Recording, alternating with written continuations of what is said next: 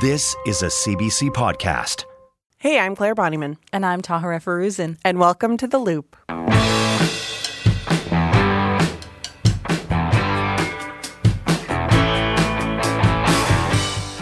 Spring started at the end of March, but it's only kind of just starting to actually feel like spring, I think. And with that warmer weather comes a lot of lovely things. I mean, I really like it because I can go back on my bike. Yes. Yeah, I think I spent a good like 20 minutes this week trying to like spruce it up so I could avoid paying someone else to do it. Dust it off. yeah. Get some grease on there. a little extra like lube on the gears, you know. I don't even know if that's the right term, but you know, rub it down, make sure it still works basically. That's good. I'm I'm at the point where I don't know what coat to wear. I think Oh. it's I don't know what coat to wear season. It is cuz every time you wake up it'll be different by the end of the day. Yes. And then also just I don't think I know how to dress anymore Yeah. cuz it's not warm And it's not cold. and it's not cold. And I often end up just wearing kind of my winter coat, and then people look at me weird, like, "How cold are you?" well, and like then don't it's you get out. a little steamy too? like it, it gets kind of hot under there. Which I'm okay with, because then I'm like, this really feels like summer in my winter coat in the spring. I don't know. It's See, it's all over the place. I'm the opposite. I go too light on the layers, so I feel a little cold, but I'm like, that's fine. It will get warmer. yeah. I think also for me, at least, spring kind of brings up this idea about renewal, right? And there's a refreshing, there's a restarting. You think of like the buds peeking out of the ground and people emerging from their basement. And that's an idea that I think we're hearing a lot in the news right now, too. Yeah, especially for Indigenous Canadians, the headlines around the papal apology kind of feel like a new chapter. It was last week when Pope Francis said he felt sorrow and shame for the role some members of the Catholic Church played in the residential school system. And over the course of that visit, First Nations, Metis, and Inuit delegations held private meetings to illustrate the damage of more than 150,000 Indigenous children and their communities through that residential school system. Many did not survive, and as we know so far, thousands of burial sites have been discovered at residential school sites across Canada. So while this apology was seen as a potential renewal to the Catholic Church's relationship with Indigenous people in Canada, it remains, uh, you know, the first step of many. Kyle Muzyka, it was in Rome reporting for CBC. He's Métis from Treaty 8 and joins us on the loop to talk about the experience. Hey, Kyle. Hi, Tara. When did you get back? Well, I got back uh, Saturday evening. Uh, I guess on Rome time, it would have been like the next morning. it was it's eight eight hours ahead, so uh, I was uh, I was pretty exhausted by the end of it. Yeah, how are you feeling? Any any jet lag? You know, I got I got pretty rocked the next day, but I, I took a day off work on, on Monday and and uh, I took the time to recover, and I'm I'm mostly better now. Uh, still still feeling a little sluggish, but uh, but that that's that it'll do that to you, I guess. Have you had a chance to kind of digest what you covered during the visit? You know, I think I was I was so involved um, and and working so hard. I think during the during the week, not not just CBC, but all of the, the journalists who were in Rome, uh, tireless, tireless, uh, working long, long hours. Uh, you know, really great job by everybody. You know, I think it, I was thinking about it nonstop for for so long, but I, I have reflected a little bit on sort of what it means to have been there. It was such a such a monumental, uh, you know, such a really important moment for, uh, you know, many Indigenous folks in, in Canada. Not all of them, but certainly a, a large uh, majority, including, you know, many of uh, my family members who are no longer with us here. Um, this would be a, a really big moment for them as well. And I know, of course, you were there covering it, but how how did it feel to actually be there? Was it you know overwhelming, or what were your feelings? Yeah, you know, I, I- shared this um, a little bit uh, throughout the week, but you know, when I went to St. Peter's Square at the Vatican, you know, it's it's it's an open space, um, but there are like columns and, and walls that sort of surround uh, the square, and uh, on top of them, there's these um, they're like these saints that are carved out of stone that are sort of looking over top of you, and um, I remember the first time I, I got there, I was really um, taken taken aback by the by the the immense power and and, and wealth and you know and and, and symbolism uh, that the Catholic Church sort of holds um, over. You know, those saints are supposed to be symbols of, of hope and of, of protection. Um, and I, I had just I, I couldn't help but think about how all these symbols were likely in the schools where you know many of these uh, children in Canada were were harmed and I had just been thinking a lot about, you know, the amount of, of, of power and wealth that the, that the church has, um, and, you know, had at, at the time and especially has today. And not only, you know, how much sway they had at the time, but how much sway they could have, you know, right now in sort of pushing the conversation forward for a lot of these survivors who, uh, many of whom really need the Catholic Church's help in not only their own healing journey, but but sort of just pushing the conversation forward in general. What did it feel like to have someone with that amount of stature and that amount of power, speaking about the Pope, of course, read that that apology on the last day? Because I think uh, that took a lot of people by surprise. Yeah, it certainly did. Uh, I think the words I am very sorry. I think really took people by surprise. I, I think they were sort of anticipating that that the Pope would Pope Francis would you know express sorrow uh, similar to Pope Benedict in 2009. Um, but I think those words were really surprising for a lot of people, and I think that acknowledgement really seemed to go uh, quite far for for a lot of the survivors who were in Rome and and, and many folks who were back here in Canada because it was at least the uh, the the bare acknowledgement that some members of the Catholic Church did wrong. Now, you know, the Pope was very cerebral in his in his language. Uh, there, you know, and the Pope and you know the Catholic Church on the whole, in saying that you know, kind of using the the a few bad apples argument. This idea that you know there were some members of the Catholic Church who uh, you know initiated this, and so he did stop short of that, uh, you know, full taking responsibility mm-hmm. full um, on behalf of the Catholic Church. But you know, I think those words were were a magnificent step forward. Um, still a long way to go, obviously, but I certainly think it was um, it was powerful. I mean, the the elation that some of the members of, of the delegation had in St. Peter's Square after the meeting, you can't I, I can't really put it into words there was a uh, a round dance in St. Peter's Square uh, after the meeting, after the the final audience with the Pope, and uh, Chief uh, Willie Littlechild, uh, he's from Alberta, uh, Ermineskin. He he just he was his birthday that day, and he had just turned 78, and he he needs a walker to to get around for the most part now, but he stood up from his walker and, and joined in the round dance. And it was just such an immensely powerful moment, and one that was really representative of, of the elation that a lot of folks, I think, felt mm-hmm. at the Vatican that day. I remember seeing, I think a few journalists had posted that specific moment and just talked about how powerful it was. And I know you said it was hard to describe, but I'm going to get you to try because you witnessed history. How did that feel for you? Um, you know, I think at the time, the moment felt huge. I, I think it was, you know, we were so involved that I, I don't think we quite recognized it right away while it was happening. But you know, seeing the the expressions on the on the faces of the delegation afterwards, who you know really recognized this as a, a really important step forward, I think was when it started to sink in. When we're when we're think, when we're thought, think, thinking about you know all of the folks, all the all the children who didn't make it home, and and all of the folks who did, who are still living with and you know many of these traumas you know this is a really really big victory for them it's important to note that this is only one step and that going forward there needs to be a lot more conversation and responsibility taken from the Catholic Church, according to many of the delegates and many of the folks uh, back home here in Canada who saw the apology and want more. But I mean, you you hit the nail on the head. It really was witnessing history, and something that I don't think I really recognized so much right away.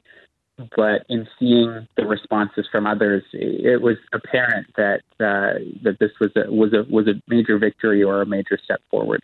Mm-hmm.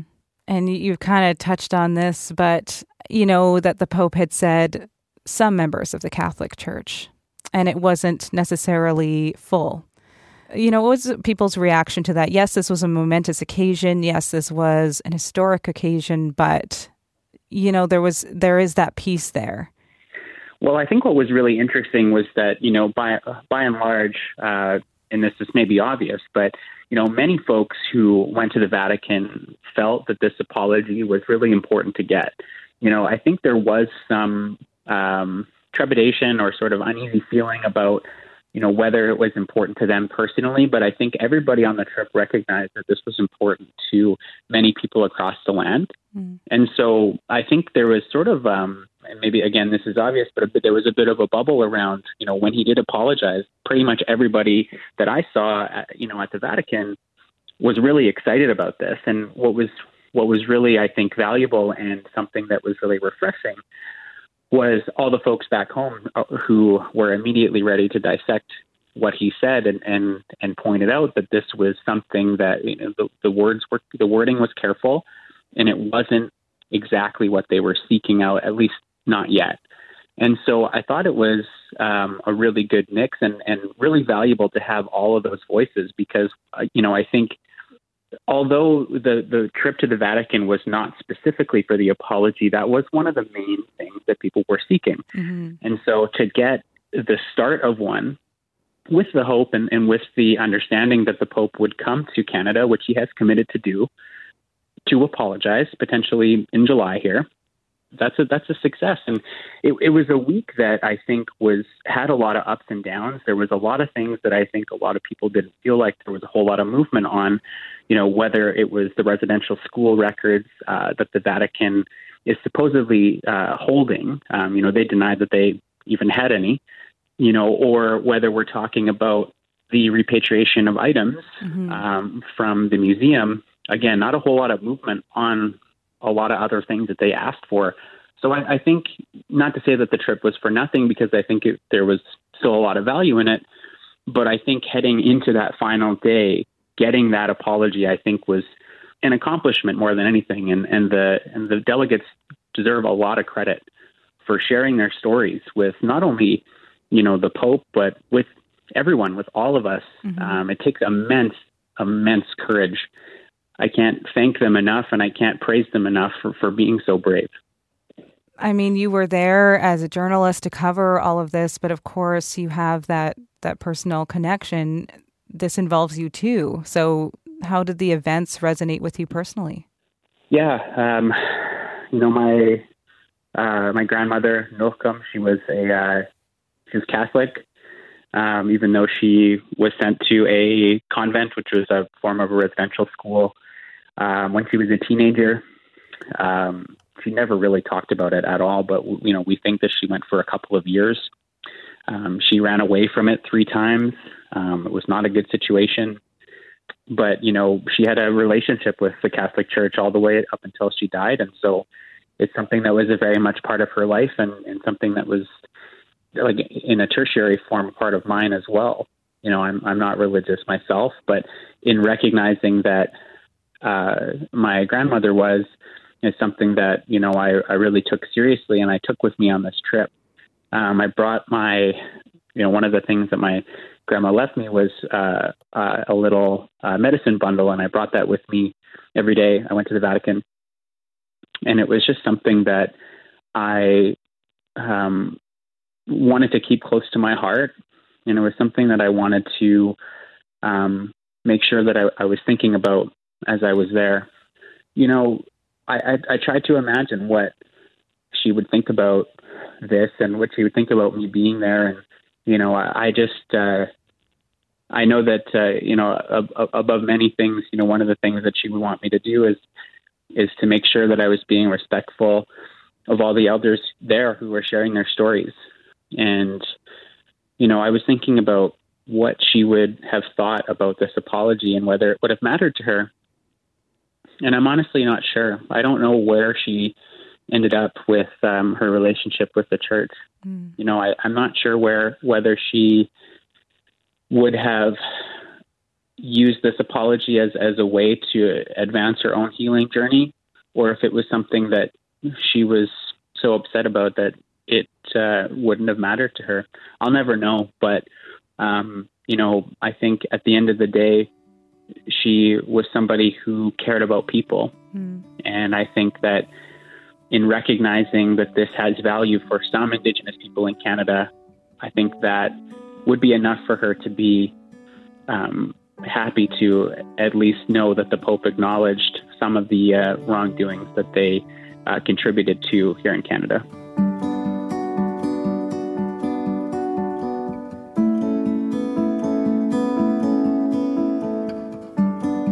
So spring means going outdoors, yes, but it also means a lot of other things. Uh, you know, like random swings in temperature, snow mold, dust, and my personal favorite, melting dog poo. Uh, of course, here in Edmonton, we're no stranger to the occasional snowstorm in spring. You know, Yeah, it's a, it's a spring snow. it's how is spring, I call it a spring snow, but it's not. It's still snow. but it's like a, a heavier, you know, snow. You can use it to make snowballs. You're giving me this weird look, and I'm like, it's a real thing. It's a spring snow. I will give it to you, but only because I don't know enough about snow. I can't argue this. I think the thing, though, regardless of what happens with snow, is that there are reasons to stay inside in spring, even though everyone's talking about going outdoors. Yeah, Like, I- inside is great. Inside is great. I love naps. naps are awesome, especially when it's like you can crack a window. So there's like the fresh air coming in and the spring cleaning. Yes. So you're like scrubbing up inside and like preparing. why wouldn't you want to be there? Yeah, I like good. it. The smell of bleach and sunshine. But if you're looking for access to the great outdoors from the indoors, there's a new series on CBC Gem that started right here in Edmonton and digs into the science and stories behind nature. Like, what would be your best guess to how they get here? I couldn't really tell you because up to now, scientists are still trying to figure out what makes them find their way home. Scientists have been experimenting and experimenting, and Has has there any been any thought on the- just like like a magical idea? Like, is it could it be magic? no, I don't think so.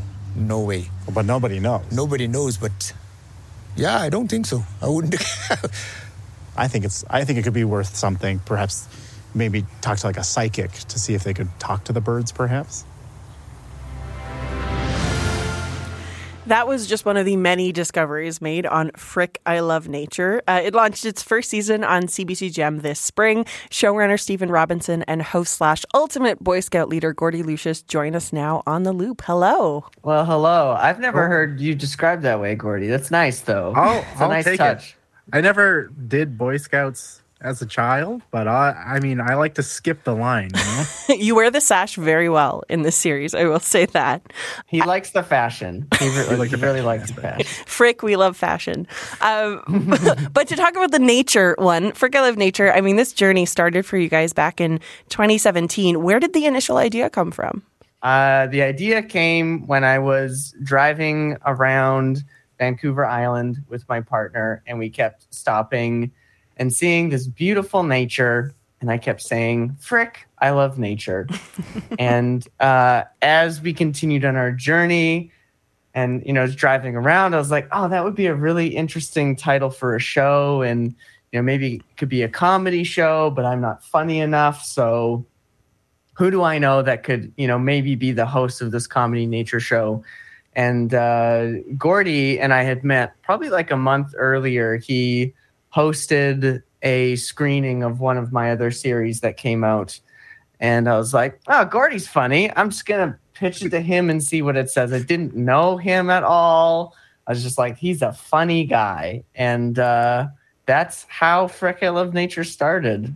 a week after we had to film a video to, to apply for the Story Hive grant, so it was like barely knowing a person and then filming immediately.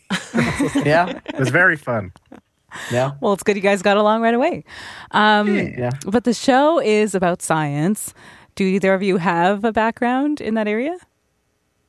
No, I, I mean, I, t- I took a uh, university degree in psychology, but that basically doesn't count. So, uh, but I don't have any bio, like bio, biological background.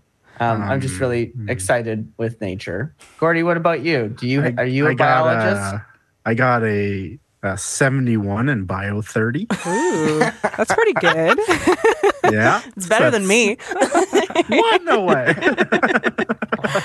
No, but yeah, no, we're both just uh, like really, really excited about nature. The amazing thing is, is that if you're excited about something, there's just there's so many resources on the internet, whether it's on YouTube or reading articles online or reading books, that if you're you are really excited about a topic, there's there's a lot of ways to learn about it. So Gordie and I have just been kind of going down that path and have become uh, like pseudo biologists, I guess you could say, in the past four years. Well, the episodes Mostly are so, about like like animals having sex and you know animal poop and stuff. But the most interesting thing. Yeah, yeah. whatever gets you excited about about science and nature. I mean, go for it. But I mean, the episodes are so in depth. I feel like I learned so much. How much research goes into each episode? Oh boy. oh my god, yeah, So I don't know. Like I so much research.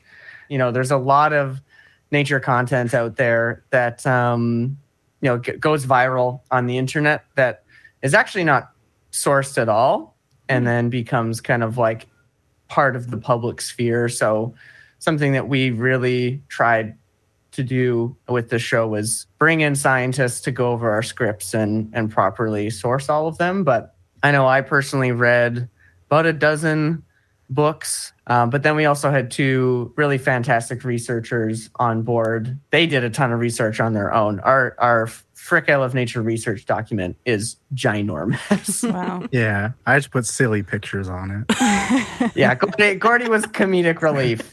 it was needed. well, the season launched on CBC Gem, but what is it like to bring the show to the next level production wise, especially for you, Stephen, um, being more behind the scenes? Yeah, it was uh, really, really fun and really, really challenging. My favorite part about it was just the process of finding talented people who maybe haven't been given uh, the opportunities that they deserve yet and providing those opportunities to those people.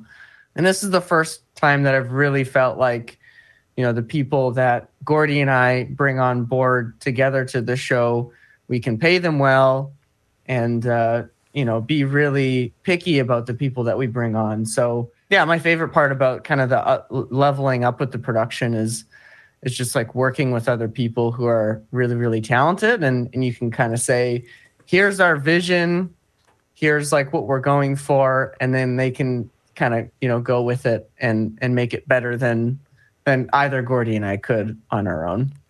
I want to know your favorite fun facts. Like, what's the best thing that you learned while making this season? I enjoy a good poop story. and uh, uh, this season we did a little excerpt on the uh, nocturnal dung beetle and how it uses the Milky Way galaxy, the map of the stars, to roll its poo in a straight onward line. And they did a scientific study to see if it actually is looking at the sky and like looking at the stars to see if it's actually using it. And they blocked their sensors and it didn't know where to go. It was rolling poo all over the place. Their poo sphere was all janky. And when they took the hat off, they they had they continued rolling in a straight line, uh, and like they could navigate using the stars how they roll a big ball of poo. It's important, It's very important. obviously. very They they important. use the poo for eating and making babies and all that stuff. Yeah, Poo is poo's life. It's important. extremely important. Poo is life. there are some more serious pointed moments like you guys talk about climate mm-hmm. change and pollution in the series which aren't necessarily funny topics but how do you walk the mm-hmm. line between funny and more pointed commentary Yeah, that's a really good question. I don't know if we're like great at it. Maybe we're good at it, but we just I think our main thing is trying not to be, come across as preachy and more just like pointing things out in in either like a dark way or like a direct way. Um because yeah, like like there there's a time and place for that direct information about climate change that is like you need to change your behavior and and all this sort of stuff which i think is really important but it, it never really fit in our show when during the writing or the editing. So um, when we were kind of you know putting the show together we found that like these little quips or kind of sentimental moments in the show Yeah, worked a lot better for communicating that information. I think it lies in the subtlety of how we wrote those. Like whenever we see something that's yeah too preachy, it just like immediately just like kind of like turns you off, even if it's something you like believe in. So I, like we always thought like having like subtle jokes here and there leans you to like kind of laugh at it more and then be like, oh yeah, like it's just kind of like a little the subtlety of it of being like a small thing and then going on really helps to the effectiveness of the joke and like just to make you think a little bit on what we're trying to say here. A- And I know that both of you were so much more involved than just in the writing and the hosting and the show running mm-hmm. and all of those things. Gordie, w- when we spoke before, actually, you mentioned the props and building them, which is a really fun element of the show. There's all these scenes with these different props and materials. Do you have a favorite thing that you got to build this season? Ooh.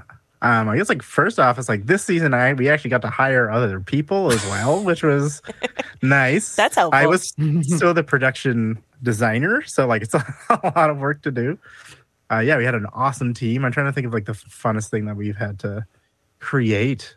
One of the things to this day that still makes me laugh really hard, and uh, which was one of my ideas, was this image of two two drinking birds, uh, which is like an old classic toy. It was on the City Animals episode, and uh, we talk about two geese, like basically one goose just pecking another goose's head into the ground during mating season, and you're like, ah.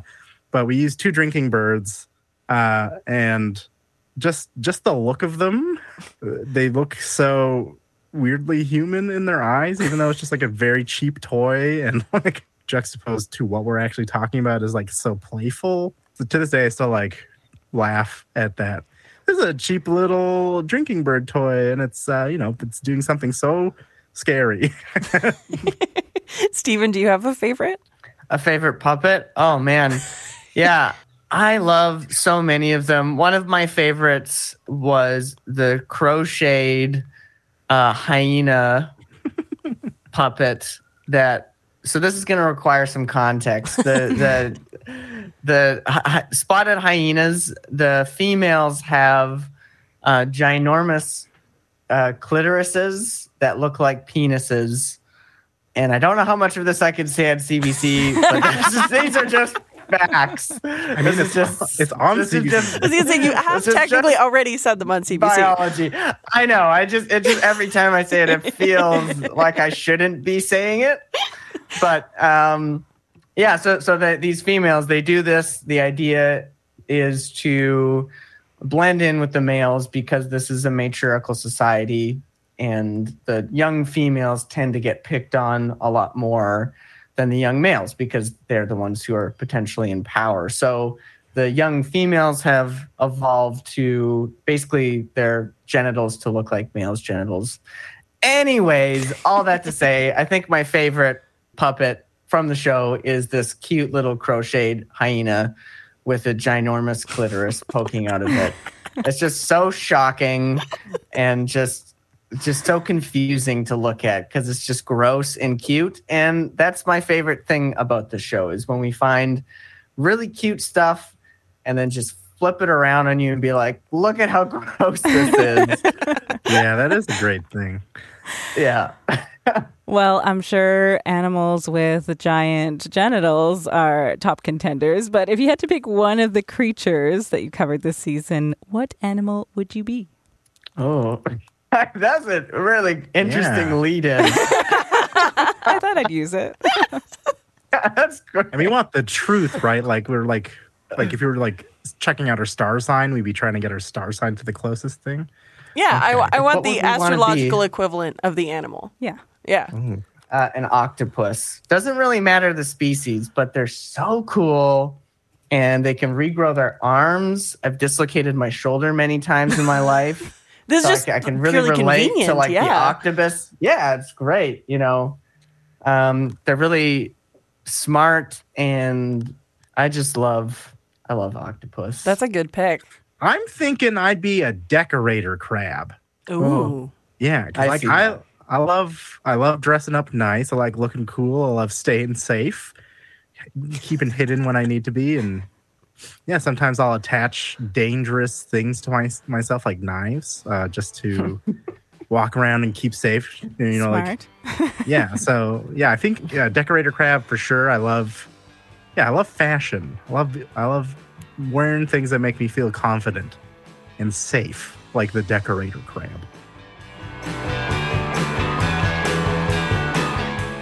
The Loop is a weekly podcast from CBC Edmonton. And our team this week is Tahirih Foroozan, Leslie Goldstone, Corey Haberstock, and James Evans. Our theme music is Change Your Mind by Edmonton musician John Common. And I'm Clare Bonnyman. Thank you so much for listening. There's always so much more to know. Get into the loop with us every Friday. Or if you want to get in touch, we have an email, the loop at cbc.ca. Use the hashtag the loop CBC on social media or reach out to us. And of course, follow the show on CBC Listen or your favorite podcasting app. Ba-na. It's my favorite. I'll just sing it every time. Oh, I'll do the percussion. Oh, Ready? Oh, yeah. Okay. Ba-na.